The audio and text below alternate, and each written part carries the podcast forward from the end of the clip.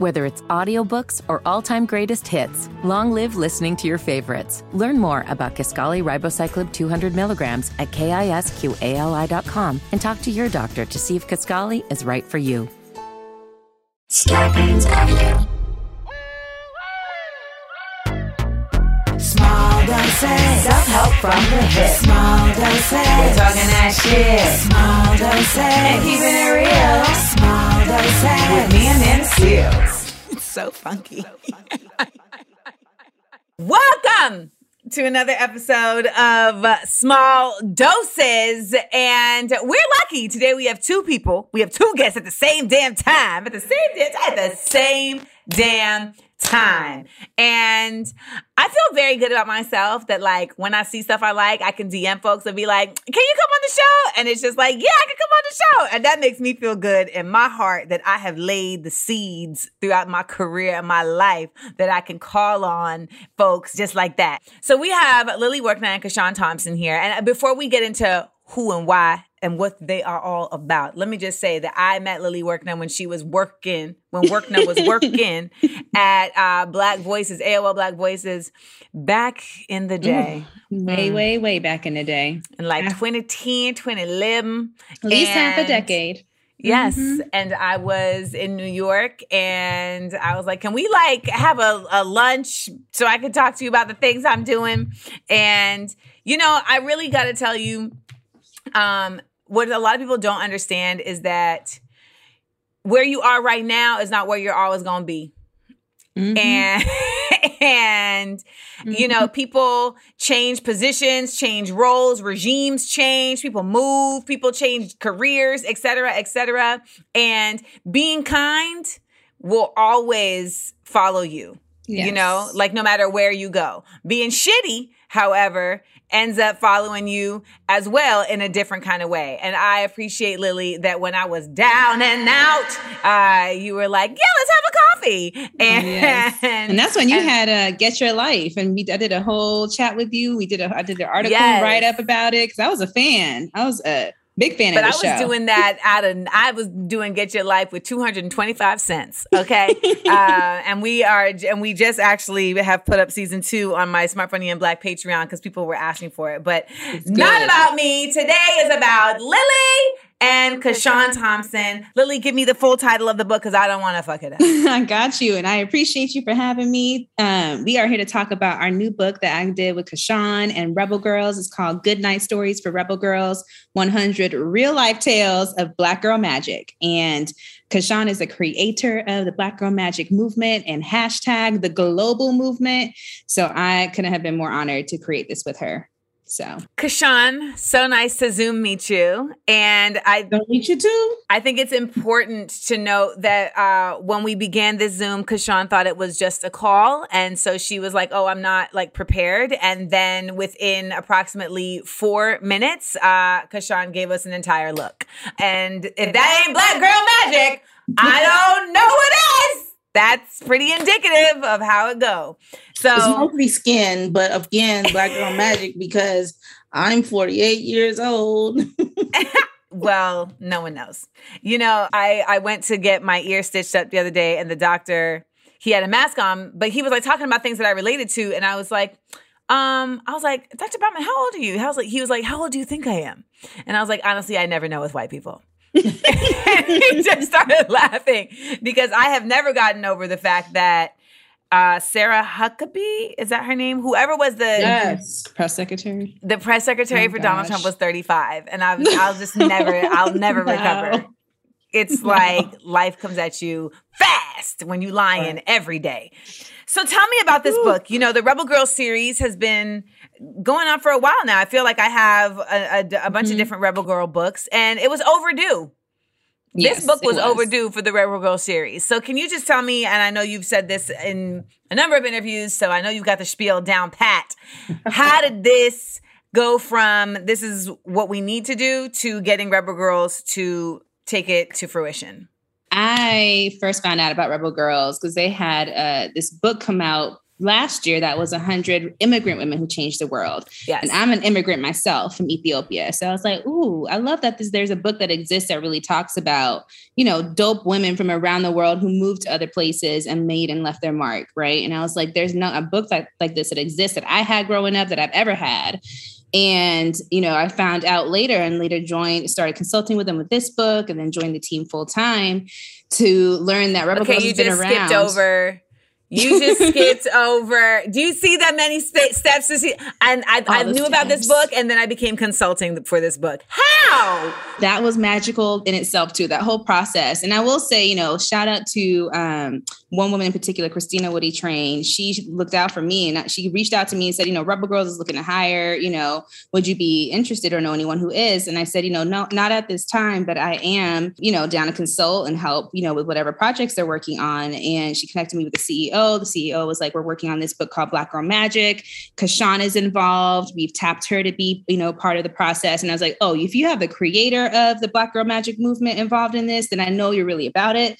And I know that this is going to be authentic and that you, you know, are giving people credit where it's due. And I was like, I, I wouldn't want to be involved in a book that had Black Girl Magic in the title unless it had, you know, the actual creator of the movement play a key role in helping to make it happen. So um, that's kind of how the cards fell. So you were just sitting at home, and they just called you to be an editor. Like what? When they when they called you to consult, it was to consult as an editor. It was to initially consult as an editor on this book. Yes. And at the time I was, you know, editor in chief at Blavity. So I spent, you know, and you know, we went back, go back to HuffPost days and I was leading Black Voices. I've spent the last eight, ten years of my career in Black media. So I've always been dedicated to talking about the Black experience, my primarily through digital journalism, right? News and media. But a part of me always wanted to work on a kid's book. And I was like, well, look how this just manifested. like this was just a dream come true. Now, this might be a dumb question, but what does an editor do? Because I think there's Mhm. like I know a lot of us like we hear these titles, like you'll hear like the title of an editor. Or I know in in in showbiz, well, I never knew what a producer did. They would just say like All producer, No, no, and yes. you're like, all right, and then you come to find out there's 50, 11 types of producers. There what does an editor do? There's 50, 11 types of editors too. And I There think it really depends on like the industry, the role, the, the company.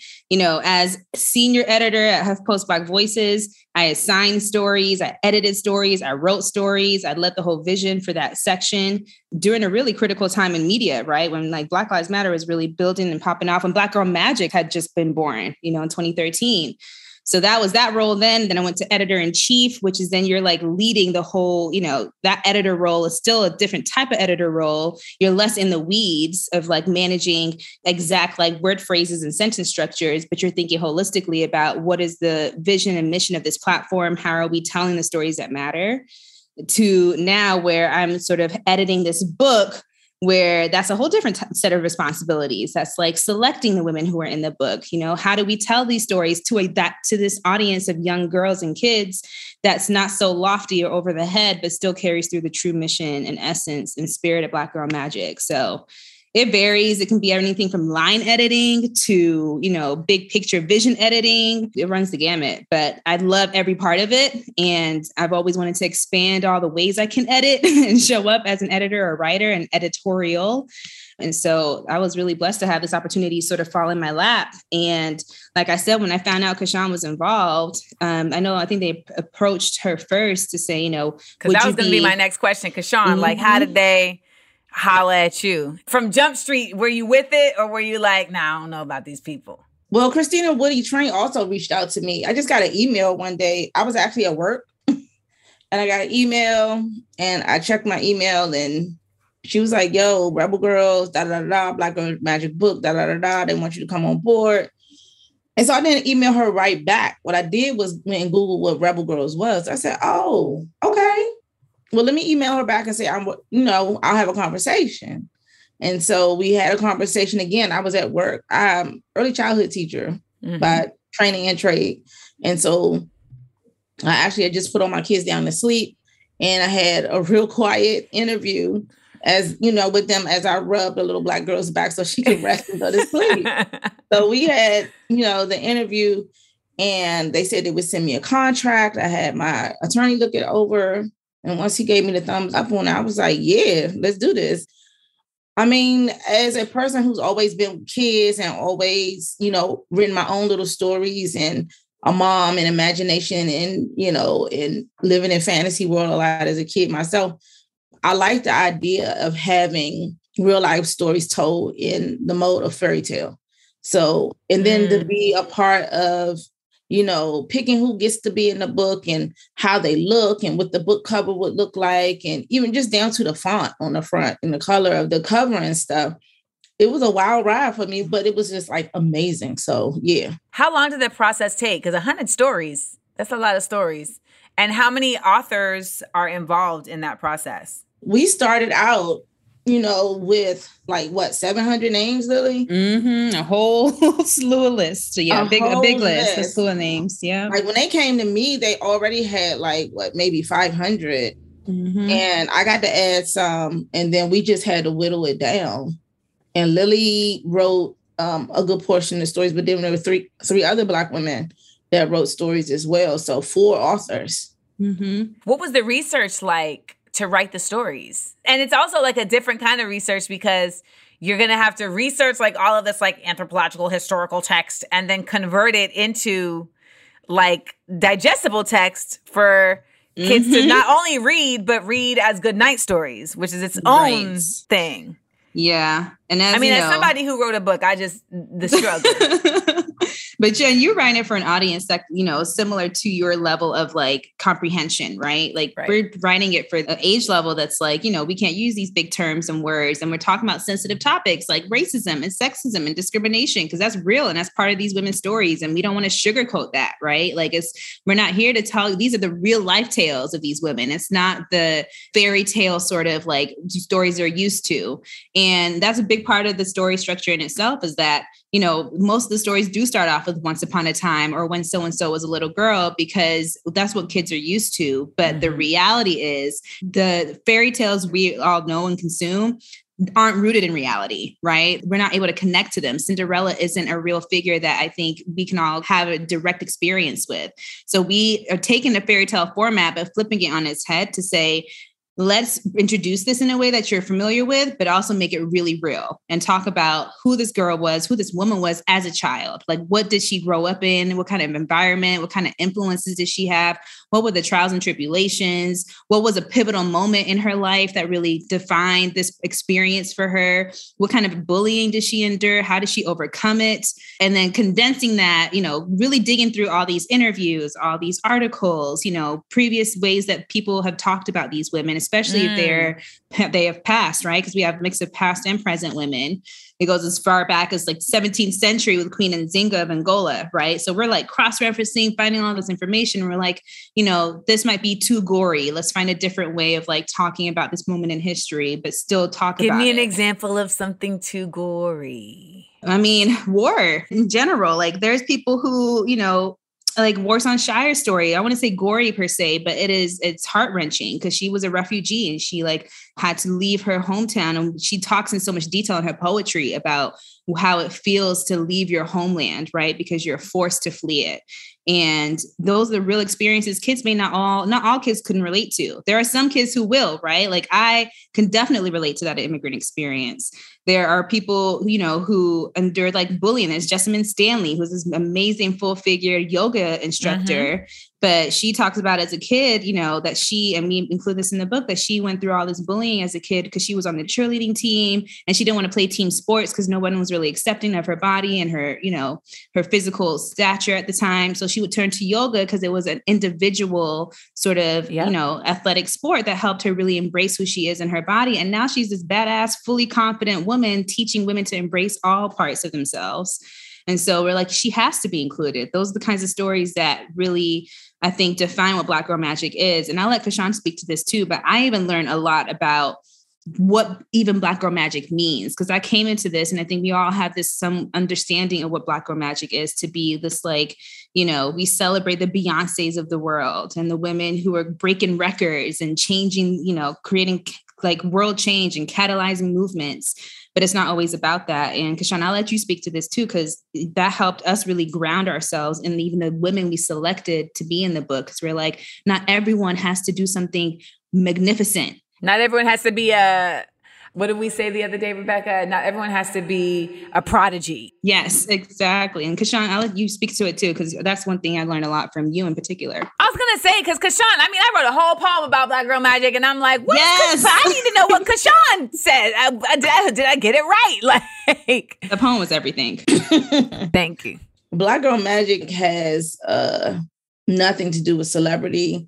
It has nothing to do with high profile wealth or status because Black Girl Magic was born in the hood with me. You know, Black Girl Magic was a concept I actually had come up with as a child growing up in, you know, DC in the 70s and 80s, probably in the 70s more because I was really small when I thought this, but I thought that Black women were actually magic because again, I was a kid who was very much uh what spacey or something, but I was very much into like once upon a time stories and witches fantasy. and warlocks and fantasy, all that stuff.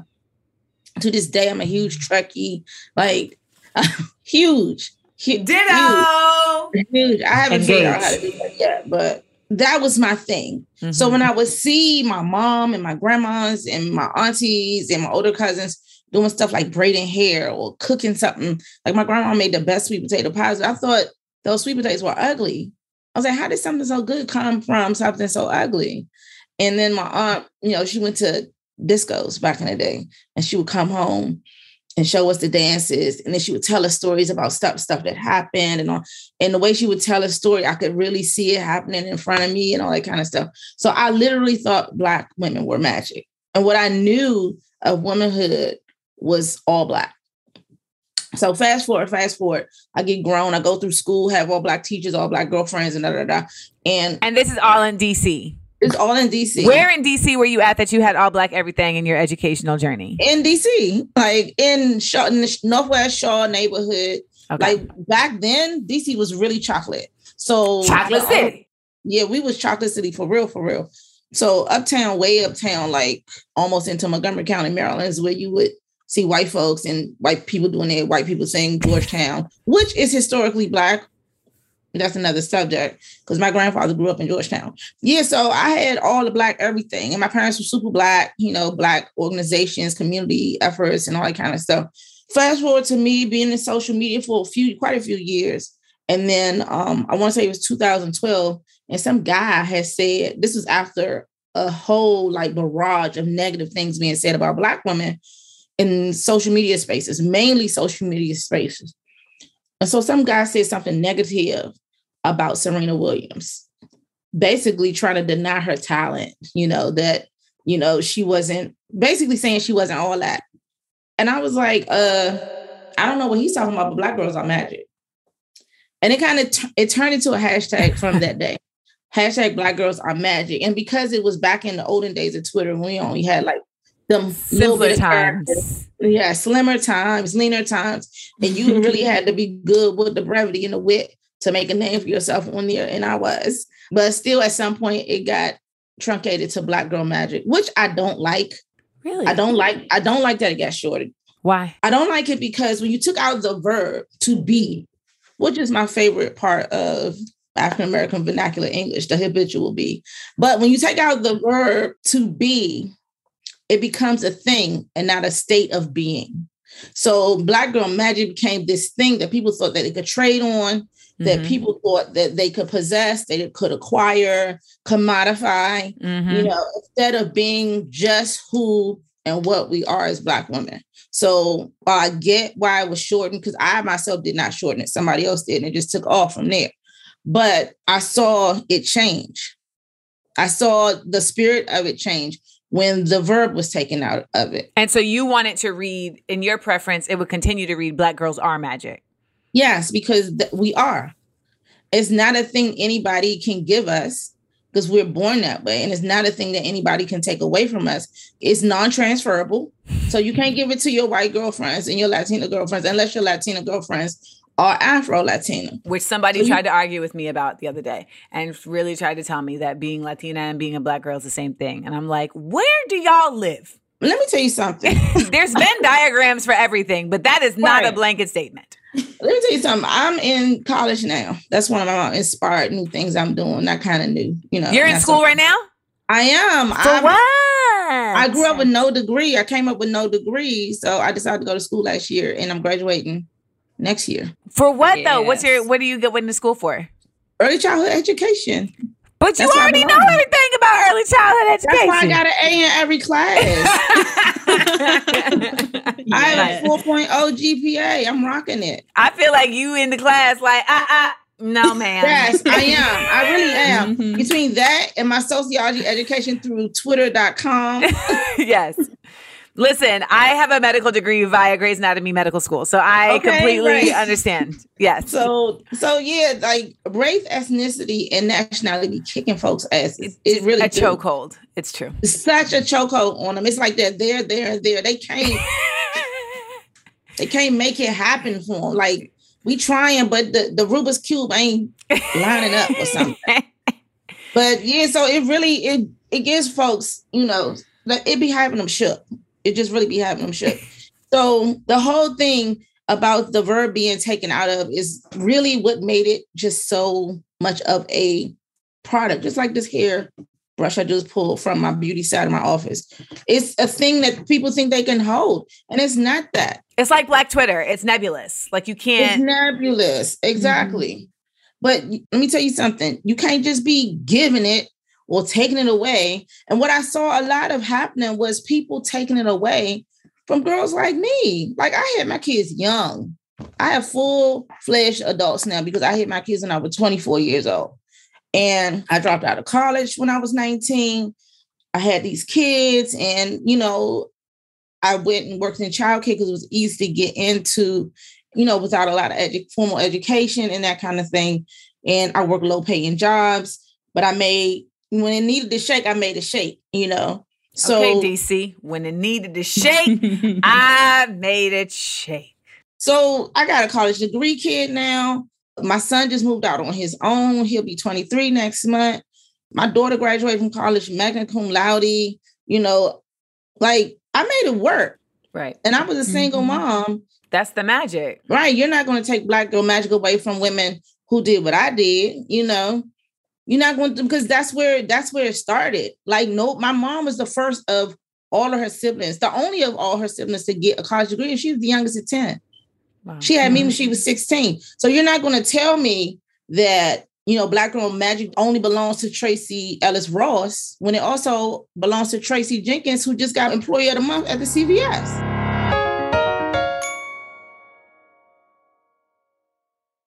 I always felt like Black Girl Magic was really just the ability for Black women to continue to exist in our full selves in spite of the world doing its best to Mm-hmm. try to steal from what we make, to do all of the li- the list you just listed. You know, commodify, appropriate, diminish, exhaust, drain, etc. Yeah, but the hard part about that is because so many of us have bought into the BS is that we think that certain black women don't get to do that, shouldn't get to do that because they lived a different experience. You know, I say I don't have no line sisters. I don't do brunch in DC every weekend. You know, I'm not on the yard at Howard because I don't have no affiliation. But that doesn't mean that I'm any less than a woman my age who did do those things. Mm-hmm. You know what I'm saying? So it really hurt me when more than a couple black women sent me messages saying fe- they felt like they weren't a part of it because of how it was being represented.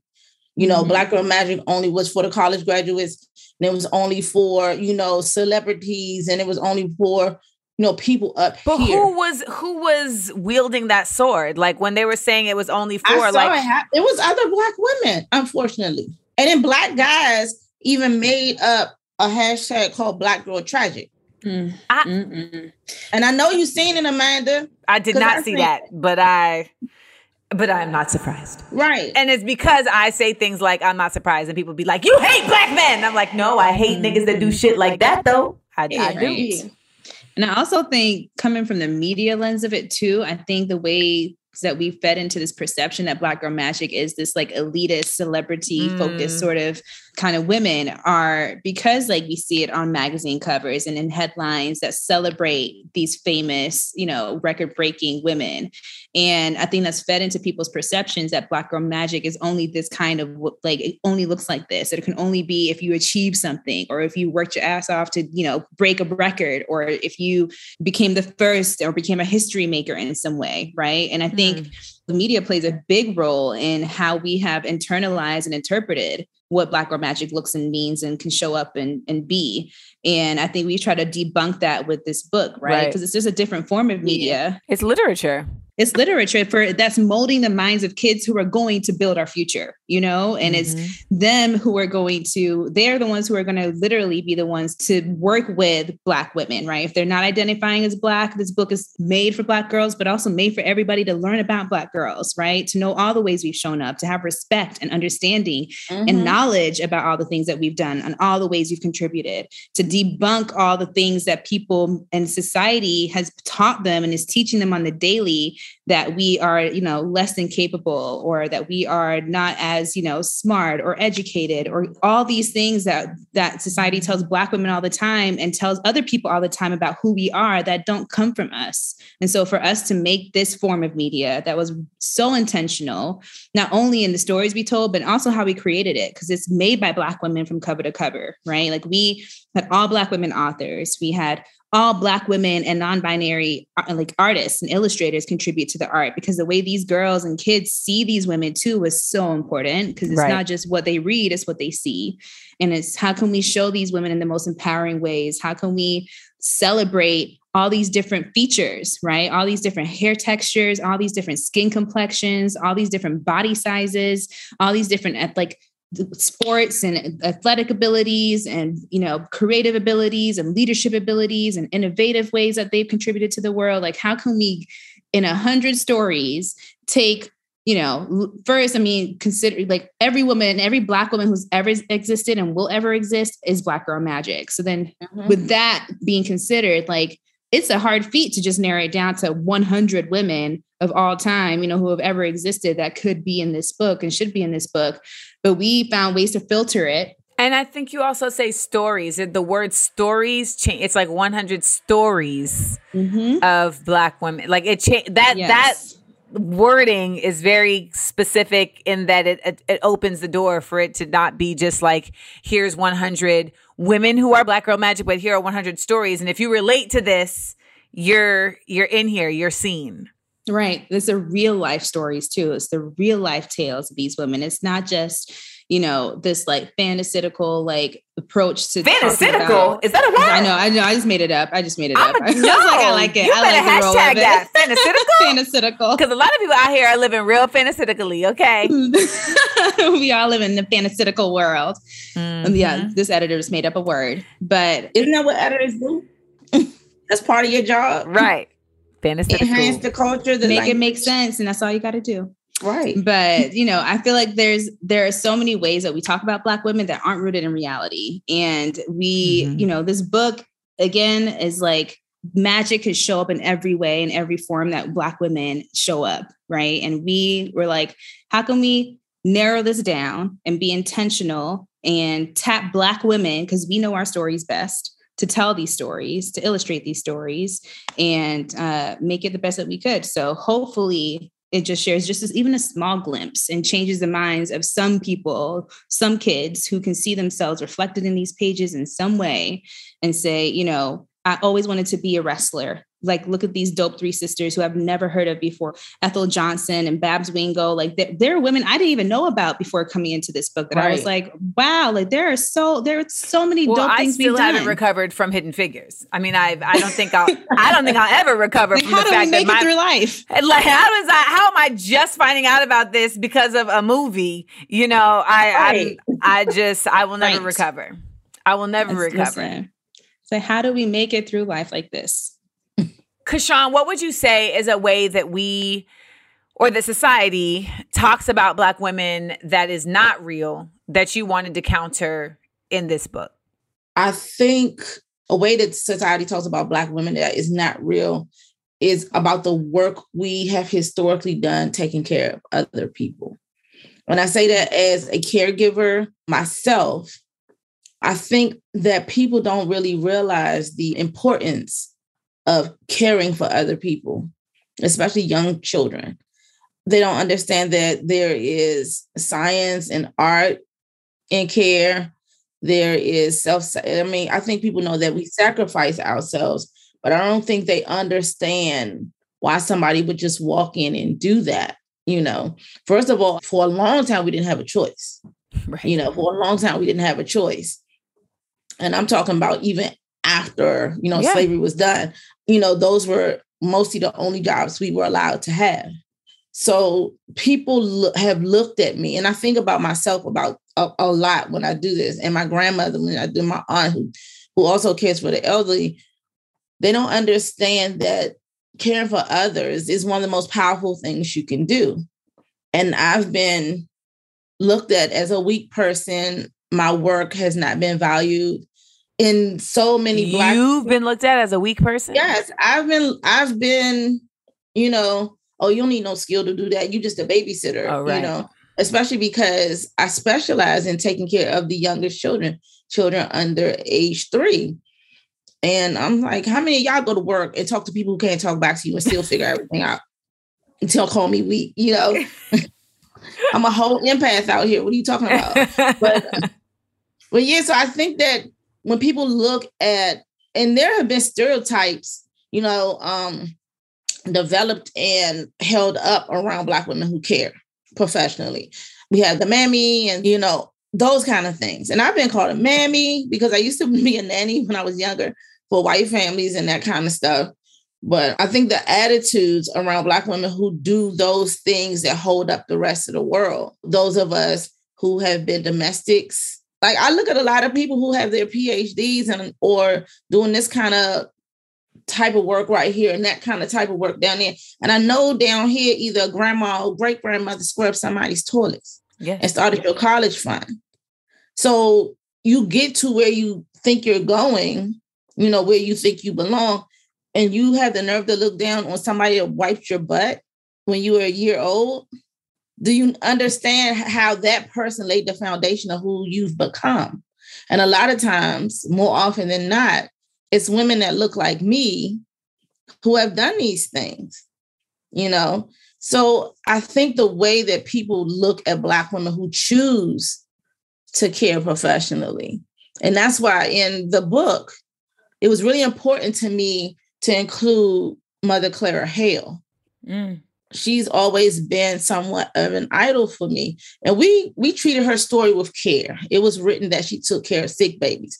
But those right. of us who know mm-hmm. was outside at the time, we know what she was doing. She was taking care of babies who were drug exposed. Right. She was taking care of babies who parents were unable, you know, for whatever reason, be it poverty, um, some type of you know substance abuse issue or what have you we know what she was actually doing. She was taking what in the book we said the sickest babies right. you know? So it was important to me to have kids understand that caregiving is legitimate it's needed and it makes a big difference in the world.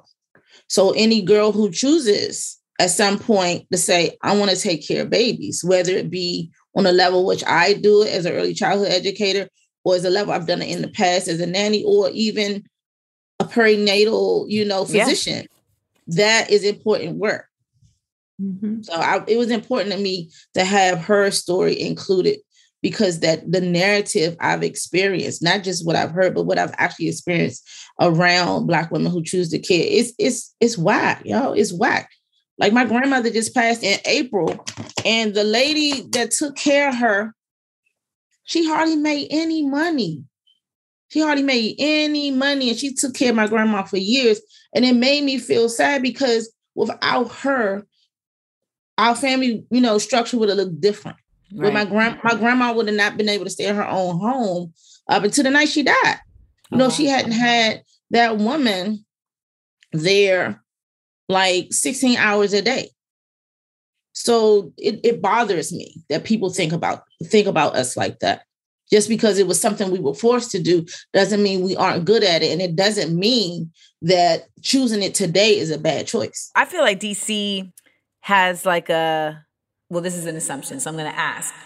Mhm. Within the black community of DC, would you say that there's a class like segregation within the black community of DC, like a bourgeoisie that consider themselves a different type of black person than those that they don't consider to be a part of their circle? Yeah, I'm gonna say now. Like it wasn't. I don't remember it being like that when I was growing up. You know, but now because we've had black people come from other places. You know, Mm. I'm celebrating my 30th class year. You know, high school year out. So those of us that came up together in the city, we don't really rock like that. But people who have come from other places have this preconceived notion about DC. Mm. You know, thinking that every function is a networking function. Oh, where'd you go to school and what do you do? We don't do that. Like natives don't do that. So yeah, now that we have other people who have come from other places, yeah, I They think it's like it that. But yeah, they done fucked it up. But I see my homegirls from high school working in government buildings or teaching at the college or whatever, or at the high school. We don't look at each other like that. It was a girl that I went to high school with. She was a counselor in my daughter's high school. When we saw each other and recognized each other that we went to school together, she didn't look down on me because I was, you know, divorced and broke. You know, she's oh, CaShawn, is this your daughter? You know, I'm gonna be her counselor this year, da da da da, and all this kind of stuff. And I was like, well, you just keep her straight. You know, you know how to find me, and you know, and that was it. So yeah, those of us that came up together here in DC back in them days, we don't do that, but the new folks they do that. So it's a lot of them that kind of want to stratify and you know throw salt in the game, but I don't really fool with them too much.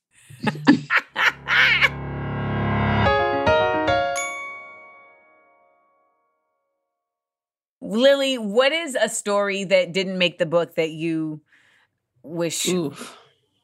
I mean, I know there are a bunch of them, but like, what's one that pops in your head? I want one from either of you. So, CaShawn, start thinking. I'm thinking. No, there's so many. I mean, it was really tough because I, wanted to have as much representation of both, yes, American women, but not American women. Just about to ask that too. Like, is it diasporic? Yes, it's global, you know. And we, I didn't. Another thing is we didn't want to tell Black Girl Magic from this Western lens, right? Of just like American women. That's just like that we may be familiar with or know about. Now you see, that is interesting because I feel like I get a lot of, and it can be two people, and I would call it a lot, but I feel like there's, a, I get a lot of folks that come into my space on these internets defining that Black girl magic is specifically relating to Black American girls. They should have And- me. and that you know if you are not um 100% black american then you don't identify as that you're appropriating that like i literally had a mm-hmm. number of women tell me that i was not allowed to do a black girl magic poem because my great grandfather is a white man from grenada and i was Wow. taking up space for black women by doing a poem called black girl magic dedicated to black women. And I just felt, I mean, I knew they were wrong, but it was like, it felt so frustrating to me that there was anybody that felt that way because that means that the concept of, of, being a magical black woman is once again being truncated into some shit that is not even real. Like there's black women all over this globe. Dang, man. that hurts me.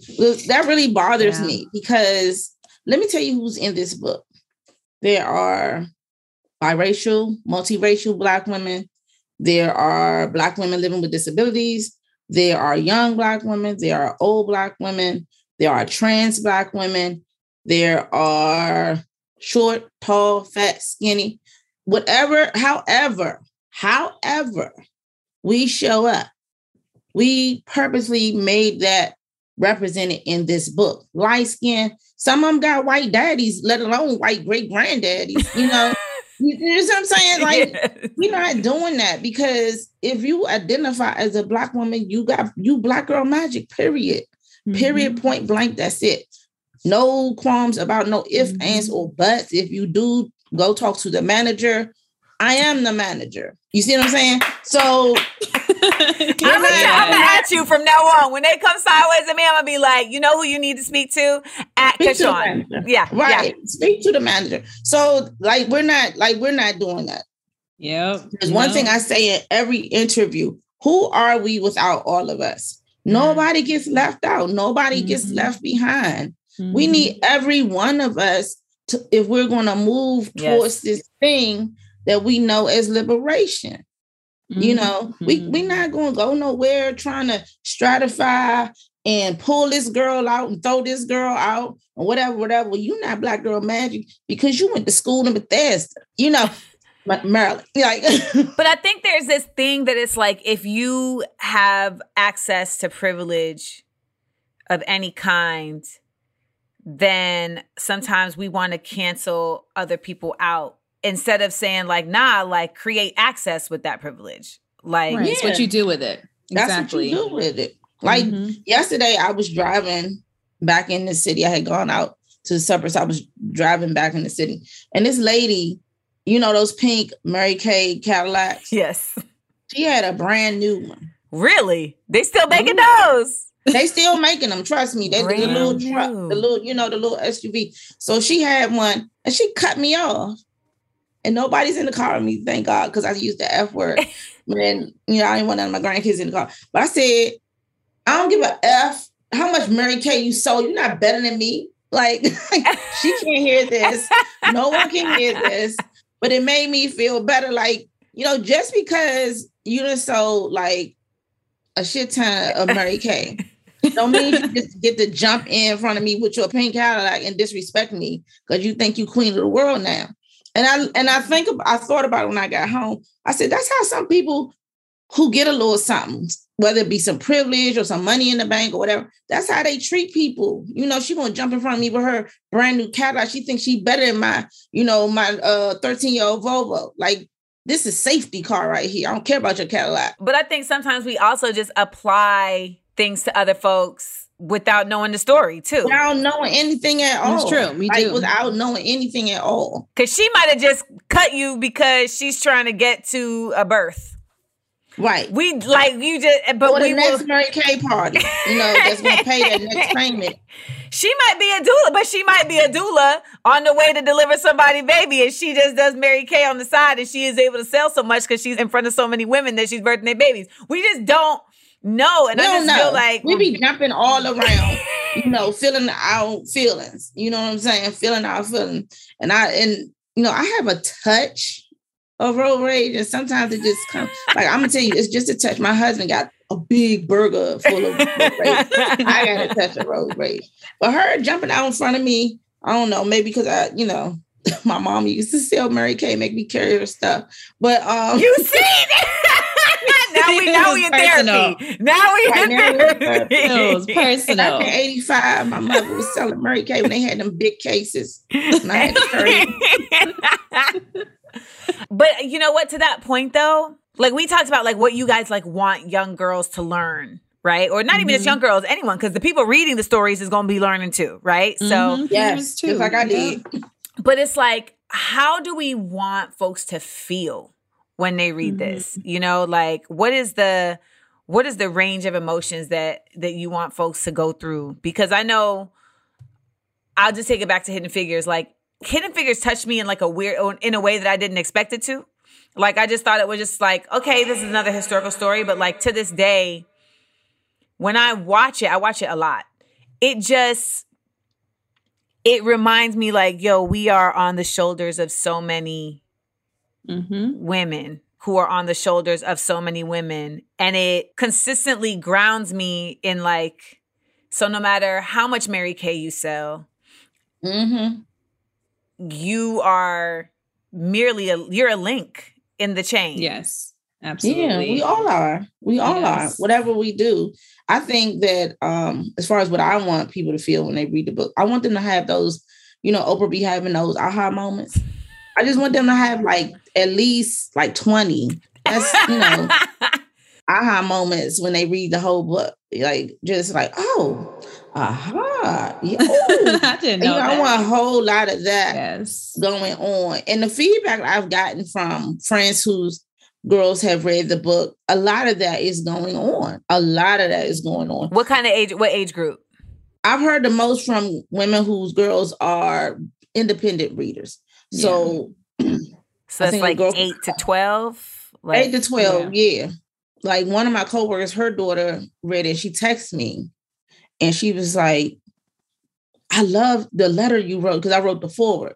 So I love the re- the letter you wrote to the girls in the beginning, and my daughter didn't even know that so and so this person existed. You know, she didn't know that you could make a change in your community just by gardening. Like it was a lady in the book who was a mushroom farmer, and she basically changed her community by learning the science of mushroom farm but she had come up as an orphan and she had to leave school and work and make sure her brother got to school then her brother finished she was able to go to school all off the strength of her learning the science around planting and harvesting Fungi. mushroom being a mushroom farmer in zimbabwe and not only did she learn and make enough money for herself to go to school she taught her community so that was like a super impressive story to me. And I didn't even know anything about this lady. Mm-hmm. A, a, mushroom farmer? Like for right. real. We're not talking about, you know, Amanda Gorman, who was also in a book who spoke, you know, at the presidential inauguration where we had Kamala Harris, the first black woman vice president. We are talking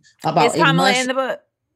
Yes, she is. Well, she's not in the she's not in the 100, but she's featured in the she is in the book. But there's also the back of the book has little synopsis of each black woman who's featured in the other, three volumes of the books. Yeah. Yeah.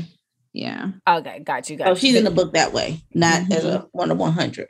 But yeah, so when I hear these stories about the girls learning about people who look like them or live like them, or you know, on the same socioeconomic level as them, doing things that just help their community. You don't have to change the world. You can change your community, but the world is a body, you know, and all these communities mm. are systems and the people are the cells, you know, and that kind of thing. And the connective The tissues. world is a body. Break that down for me. Break that okay. down for me. I and when I was in biology in high school, I think maybe earlier than that, I learned about cells make up tissues, tissues make up organs, organs make up systems, systems make up the body. And I always thought about society you know, global society as being a body. So on cellular level, I say cellular level, we are people. You know, regardless mm-hmm. of what we do, who we are, whatever, we gather in together to make tissues. You know, and tissues are just our little communities where we are. But then you connect and you make an organ, which might be your country. But your country mm-hmm. Is part of this system you know? Right. And then that right. system is a part of the world, which makes the whole body. Mm-hmm. You know, and I and I and that's the thing. That's how I think about society. Mm. And I always talk about how black people and white people, you know, we people. If anything, most of, especially during slavery, black you, people think about us being so separate from white people. We lived next door; those are our next door neighbors. You know, we lived in the house. We lived in the house. we lived in the house with them. We they were next door. Like they learned a lot of stuff from us mainly because we was doing a lot everything. of work. Everything, you know, I mean, my lawyer is writing a whole like her book that she's writing is about the history of black intellectual property mm. in this country and the ways in which it has continuously been sought to be stolen. Tell her to and she, I'm a hitter. No, and I t- and she holler at me for real because you see. Oh, I see. And I, yeah. I'm gonna leave it at that. You see what you see. Cause my, cause I was gonna ask if it's trademarked, and then I was like, you already know the answer. Just be looking. That. That's all I'm saying. Just be looking. Mm-hmm. But that's mm. yeah. That was why I was like, you know, so often we see it all the time black creators making all these hashtags and movements and businesses yes. and it's you know a tweet goes viral and then somebody else sees it and grabs attention of it and then they claim it they create the llc they copyright it and the creators behind it are left penniless and without credit and without recognition and that is daylight robbery. It's not fair. It's not okay. And it might be because we may not have the resources, we may not have the support, we may not have the people to help us get that work done, the knowledge to do it. is expensive AF. Yes. It is. Yes. But it's an investment at the same time. And we don't have the people to help us do that. But we have the endless creativity. We have boundless creativity and the things that we have at our disposal to make such impactful change and like such creative artwork or business ideas are constantly every day being commodified and appropriated. And you know that was that was one of the first red flags you know for me or at least a green flag i'll do the green flag trend was to have know that cashawn was involved with you know in this book from the beginning. I was like finally here we are with a book that i know if she's involved then i can get behind this too because i don't want to be a part of this trend where people are trying to create entire product lines or entire books or entire businesses without giving people the credit. So I'm glad we were able to tag team on this. And CaShawn and I have become sisters and friends, and she's my advisor and big sis all day. and I'm beyond grateful for this opportunity. And, you know, I learn a lot from her too, just like from her experience. And I share a lot about my experience as a Black woman, you know, because we yeah. are totally different experiences, but we still, you know, have so much in common at the same time. And I hope that through line is also exemplified throughout this book, right? That people can see that although these Black women from different time periods and different places from around the world and different hobbies and interests, and they come from all kinds of backgrounds they are still black women and right. black women historically have not been centered or celebrated especially not in kids books if you even want to talk about divert the lack of diversity and the diversity gap in kids books and I think that's the most important because we are molding the minds of people who, like I said, are going to become future world change makers and leaders. And, you know, even if it's just for their com- own community, even their if it's just community. for them to feel full in themselves, right? That we are able to teach them and show them what that has looked like and the women who have come before them to be able to do that and that they feel limitless and that they have endless potential and they they can like walk away from this book. Parents aunts uncles cousins everyone included who reads right. this book. Even my own friends you know millennial friends who are like i never knew about this person. And wow i'm like this is so dope that this you know 10 year old girl is doing this or this 89 year old woman just like traveled to the north pole on her own. Like there's people adventurers and all kinds of stories a black woman? A black woman barbara hillary at Why? almost 90 years old. She literally has been and i'm like these are just like but they're phenomenal stories i'm like wow like look at her still doing this and us being able to challenge the ways we perceive elder black women and yeah. to like inspire elder black women to you know to take care of their health and wellness right. to be able to do that right we're also just living in this time where we're we are right before our eyes watching legislation be created that is literally in support of lying and yep. the suppression of truth and you know i think we took it for granted that um I guess in my upbringing, I feel like I had a lot of access to this information. And even when I went to college and grad school, like, you know, there was a, not a lot of pushback. And it feels like we are in a time where it's very dystopian in that there is a concerted effort to simply say, we don't want to acknowledge this and we don't have to. That's the other part. We don't have to. And so, education, I always say education is our liberation. Like, I just, mm-hmm. there was a, they did not want us to read for mm-hmm. a reason. Mm-hmm. And so, you know, this type of book to me is so much bigger than just like, an, a much needed like part of a series of books. Like right. it is it's revolutionary and it's going to fill in a gap that these some of these young women are and girls are are are having in their education in school. Mm-hmm. Yeah, absolutely. It is, and I um one of the things I've said about the book, and I still feel this way,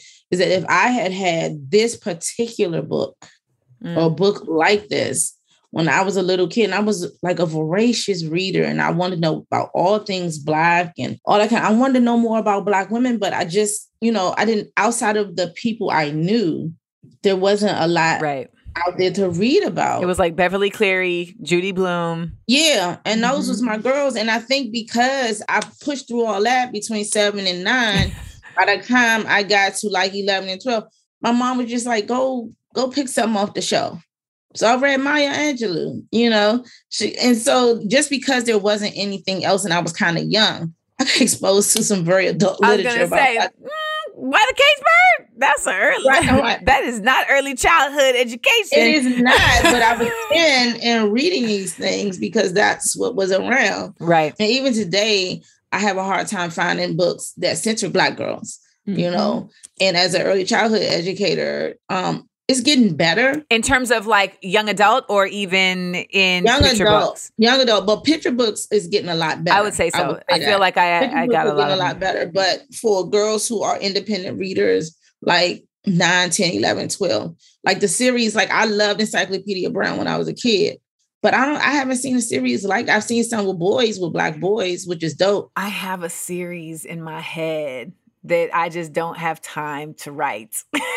and I'm telling It- you, Do do, it. it. They will eat it Do it. up because they want stuff like that.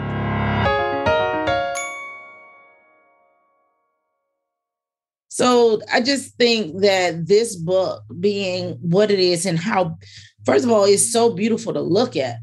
mm, I think the cover is just attractive and eye catching. it is. If you put it at the right level in the store, these girls are going to run to it and want to be, you know, open it and see what's in it. And once they open and see these vibrant illustrations that all these black women on Boundary Films did for the book, they just going to be hook, line, and sinker. They in, you know. But then they're going to finish it and they're going to want more. So I feel like Well, that actually, not to cut you off, but that's a perfect segue. The script to our segment, The Script, where we Oh. provide the audience with supplementary materials to further the conversation. And so, Okay. in that respect, you were just saying, you know, that once they finish this, where do they go next? Where do they go next, CaShawn and Lily? Oh, so many places. I mean, I think there's an abundance of works and literature and media to consume that, you know, is created by Black women in particular that I think talk about the Black experience. In kids' books, I don't think there's a book like this that exists. yeah, That is an anthology, a collection that really talks in depth or at least in more detail about these experiences of black women because so often we may you know see these books and kids books that highlight black women's stories and they're like so and so did this and accomplished this and so and so made history doing this but they don't dig deep into like how Octavia Butler was raised by a widowed mother, right? And how she overcame like challenges with dyslexia and how she became a science fiction legend later on in her career, but also died at a younger age, right? So, uh, what is the full story of these women? I don't think there's another um, series or collection of stories that that do that like this book does. But you know, it's naturally to me, some of the women who stand out to me are, are the storytellers in the book, like Octavia Butler and all her works. So I would recommend all of them to help people expand the ways they think of the future, right? And the queen of Afrofuturism herself, for people to just be able to reimagine what the world can look like and to be intrigued and spark, you know, their curiosity just by reading her story in the book and then dig deeper to say, what else has she done? And, you know, let me start reading some of her other stories. Same with mm-hmm. Toni Morrison, right? Same with Audre Lorde, who talked about the LGBTQ experience in a way no one really has in poetry and in prose that I think is profound in ways that no one else has really been able to do. There are filmmakers, like we have present day women like Ava DuVernay, and I love all her works, and I love how committed she is to talking about the Black experience. Ida B. Wells is in the book, right? And we, there's so much we can do to dig into her stories about how she uncovered and talked about lynchings in America and became a civil rights crusader and helped to launch the NAACP. Who else? I mean, CaShawn, throw something in. Throw something in. yeah, come on, I'm sitting here. I'm sitting here thinking, like, are we just talking about who's in the book or who do we know? Every, I think No, all I of mean, it. for me, it's like, what are some other works that support this? Like, I know, like, there's this book that I discovered, Making Our Way Home, The Great Migration and the Black Dream.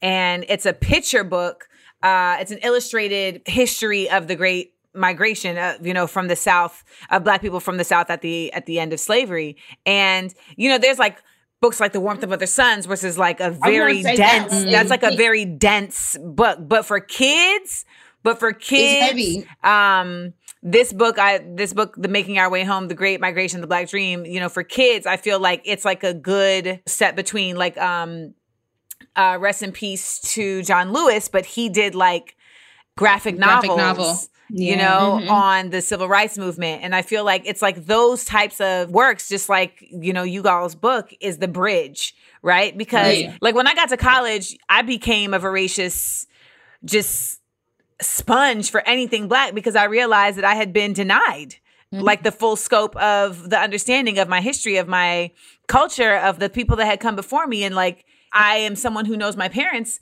but it still felt like I didn't know my identity in full because I was. Hey. disconnected from how did I get here? You know, like I always hate that for for black when black people have to that have that experience. I feel so bad for y'all. Like, dang, that that gotta be because I don't know that. Well, so my mother is from the Caribbean. Um, mm-hmm. and so mm-hmm. I had understanding of like my Caribbean roots and my father's American, but my father wasn't he didn't take up the mantle of like let me like ground you in your black mm-hmm. american culture and you know it's not to say that i didn't pick up information and i didn't have friends right. and and i didn't glean things but in terms of like I was in school and I was a very like attentive student, but I'm learning about Shakespeare and I'm learning about Greek mythology and I'm learning mm-hmm. about World War II and the Holocaust in depth. I'm talking like all the threads, the back channels, the minor things, like the several different perspectives, but I haven't learned anything relating to my own self in these spaces with that level of acuity. And that wasn't until I got to college. That was a good part about growing up in DC when right. I did was blackly black black and all my teachers was blackly black black and everything because I learned all those other things. Like I read Macbeth and you know learned about you know World War II and all that kind of stuff, uh, government. But at the same time, those teachers knew that these black children that they were teaching yes. needed to know that all those other things too. Right. So I learned all about that. And then plus I got it at home heavy, like heavy at home, like all kinds of books about black culture and all that kind of stuff was in my house. Like in retrospect, a lot of it was kind of hotep but that's okay. You know, parents, you know, my parents did what they could do when they could do it. Like my mom would like bring these books in my space, and I feel I feel like she was learning at the same time. You know what I'm saying? Yeah. Because she's learning about Black American culture at the same time. I remember I always tell this story like there was a point in time where my mom started saying um, house nigga. And I was like, she said this three times now, and I don't know where she got house nigga from. And finally, I was like, "Where you when, why, where you started saying house nigga?" She's like, "Oh, I've been listening to Malcolm X tapes." got it. All right. It just feels like it is more than ever the responsibility of the village to raise yeah, our kids beyond just teaching them manners, beyond just teaching them hygiene, uh, beyond just teaching them self awareness, but literally even teaching. We are griots in a real way. Like we have mm-hmm. to continue the storytelling of our uh, of our past and our present to in- ensure the future because it really is not being carried through by the folks yeah. that I think people trust to do it, right? Like I think right. a lot of people put that in the hands of educators that may not, even if they are blackly black, that at this point may not even be empowered to do so, right? Right, empowered right. to do so. Yeah, we was real free back in the day. But you know, Marion Barry was also our mayor. Okay. So we we got to do stuff. no, when we had assemblies, we sang Lift Every Voice and Sing. I don't even remember singing the Star Spangled Banner that much. That's real. I'm for real. Like in music class in elementary school, that's where I learned about Nina Simone. Wow. You know, in music, in music class. Shout out to Miss Ball. I hope she's still out there living and doing music. But yeah, that's what we learned in music class. We, you know, and Black History Assembly was the biggest assembly of school, you know, every year. Right. So it was the most important thing. So yeah, that was my experience, but I know that's not a universal experience. It's actually not a thing that happened a lot. No, I don't think. So I, I feel bad sometimes when I hear people, black people say they didn't get that because we always felt valued and supported in every way possible. And I can't imagine going through school and not having that kind of leadership and support. It, it got to be it got to be real tough. And I gotta I gotta put a yeah. Sorry, I just wanted to do a quick plug too for um just black owned bookstores in oh, general. Oh, yes, like, yeah. Shout to Mahogany like, Books in DC. yes, shout indeed. out to Mr. Malik in LA. Yes so Shout many Lit Bar in the Bronx. Yes. Lit Bar. We went to all those places. Mm-hmm. We were intent. We were like, we can't do this book tour and not go to black owned bookstores. And CaShawn, you were the one. Like, I spent so much money at after every stop because she was like, get this book and get this book and get that book. Because she took, put me on to all of them. I was like, I need all these books in my life. You're right. So I got uh, like three bags of books from the tour, just like going listen. in these stores. And like my grandkids, they they already like it's an understanding that you will be getting books. Yes from Nene. I try and tell people like for every toy you get your child, get a book. You know, yes. like balance that out. And I, I do. I, I, feel you with the black owned bookstores because when I when my, my book Small Doses came out, my publishing company didn't do jack shit to promote my book, and my agent at the time also didn't do jack shit to press the company to do anything. And so I ended up having to plan my own book tour within wow. seven days of my release. And the only reason it came to fruition was because I went on Instagram and was like I gotta do a book tour. I want to go to black bookstores. If anybody's out there, let me know. And folks responded. And black bookstores opened their arms to me and like and made it a priority, you know, to say like we get it. This happens all the time that was the other part. We get it. This happens all the time, and um, that's why you know we we're here and we know our roles. So shout out to Black bookstores and censoring, and yes, and and thank you to Rebel Girls for knowing how to fuck to do the shit right way. You know because Rebel Girls. Let me tell you, Rebel Girls did this so right.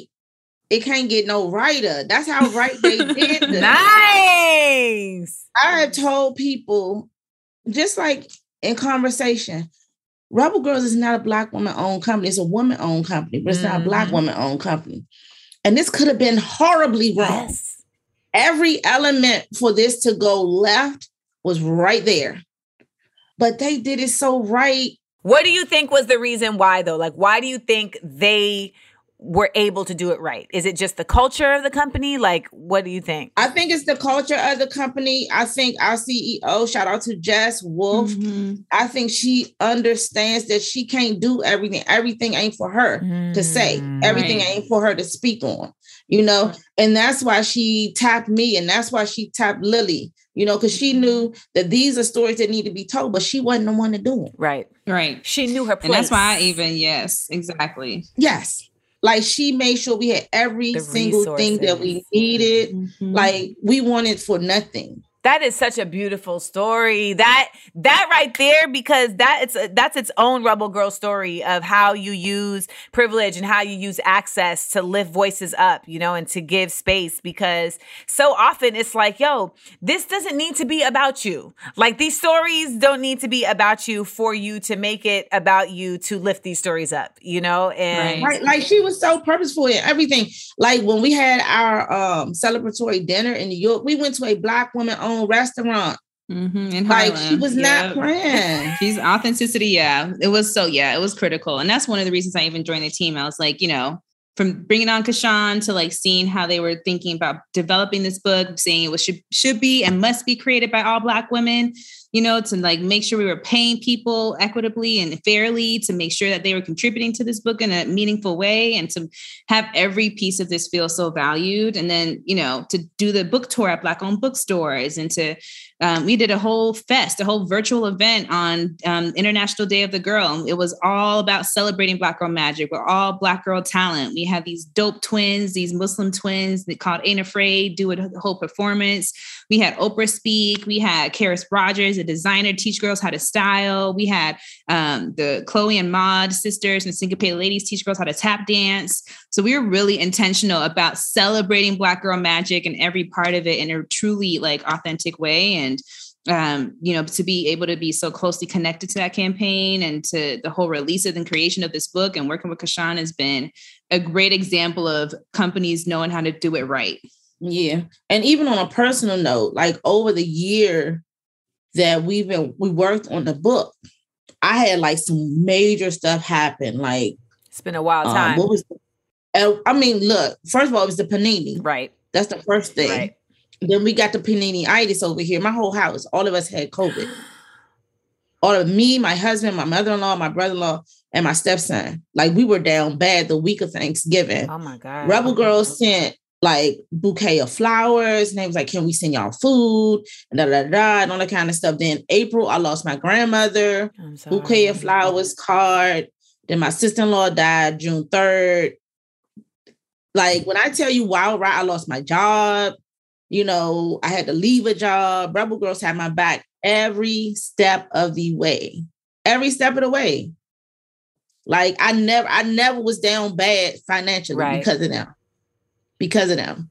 That's incredible. Like it's so we hear all these stories about toxic work environments. It's so nice to hear like an example of what it should be because also it ends up setting a standard and it makes it clear that it doesn't have to be it makes it clear that like it can be this and still be productive and efficient. Right. because I mean, I had written a forward before I, we all had COVID. And then I was like, you know what, y'all, give me, give me a little bit. I'm gonna redo this thing because I had, you know, I had moments during that week and a half I was in the bed and I was like, I got to rewrite this. This got to be a different letter because I ain't the same person. Wow. You know, I ain't the same person. So I got that leeway. I shot it over to Lily. Lily did the editor, editor, editor thing. Editor, editor, editor. I like that. Right. She did all that. And Me you know, it just right. Lily did everything that Lily does. And, you know, even some of the other stuff I had to write for other publications, Lily, like she made sure all literally my T's and go across and my eyes without I didn't leave no words out. Yeah. I didn't slip into ebonics too hard. You know. this is no, I okay love too. hearing this That's because okay we have to imagine particularly black women like we have to imagine different types of workspaces we're coming at things from a different trajectory and so a lot of times, and, and I, I mean, I say this about relationships, like black women are just coming at everything from a different trajectory. And we are being expected to uh, you know, kind of fit into a mold that doesn't have shit to do with like the trajectory that we're coming from. And it's so empowering and so enriching when I feel like there's a space that's created to be like, come as you are, and we will adjust and we and and we will be flexible enough to acknowledge that like you're coming from a different trajectory and so how can we meet you where you are to get also the best excellence right. from you and also for you right. to feel the best about this i've had to learn that yeah. as a leader i've had to learn that as a leader because i was leading like a white lady Okay. Mm-hmm. I, and I know that now, I can say that now. I was leading the way I had been led, you know, right. which is with very little consciousness for people's human experience in how they are working. Right. No, you have to make space life. for that. Yeah. Yeah. You got to let people do what they do best. And sometimes that means working outside of like the particular assignment, right? Like you just said, like Lily's editing your shit that ain't got nothing to do with this book, you know, but just because there's a sisterhood there and there's a space that says, like, okay, I get it. And yeah. like my team at Smart Funny and Black, you know, this year been wild. And last year was wild right. too. And so there's been times where like somebody goes through something tragic, they got to sit down.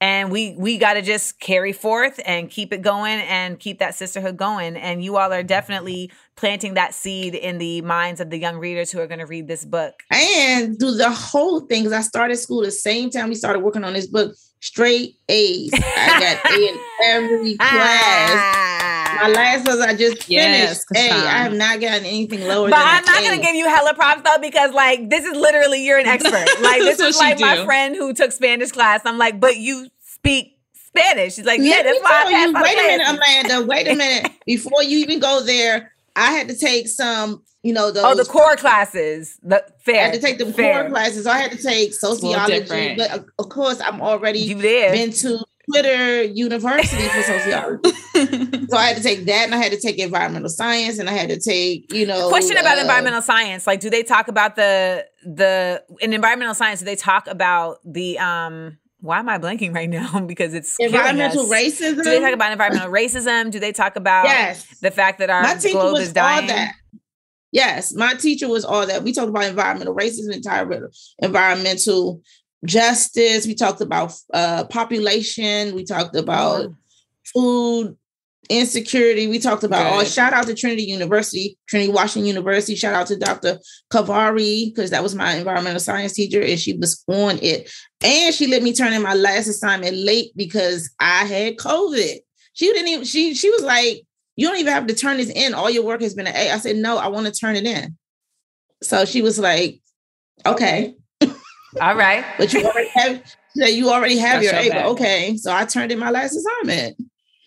It was like four days late, but I also could not sit up. but The last dose. Well, I find that to be incredible that you turned in an assignment and you could not sit up. Um, I think this the book is incredible. I'm out of town right now, but the book is at my house. Uh, it, it arrived while I was gone, so I can't wait to start reading through it. And I can't wait for you to read it. yeah, I'm just so happy that I was able to get y'all on the horn, you know what I'm saying? And to talk about this in a real way, in a real space. And for all of you all who are listening, go out there and get full title, Lily.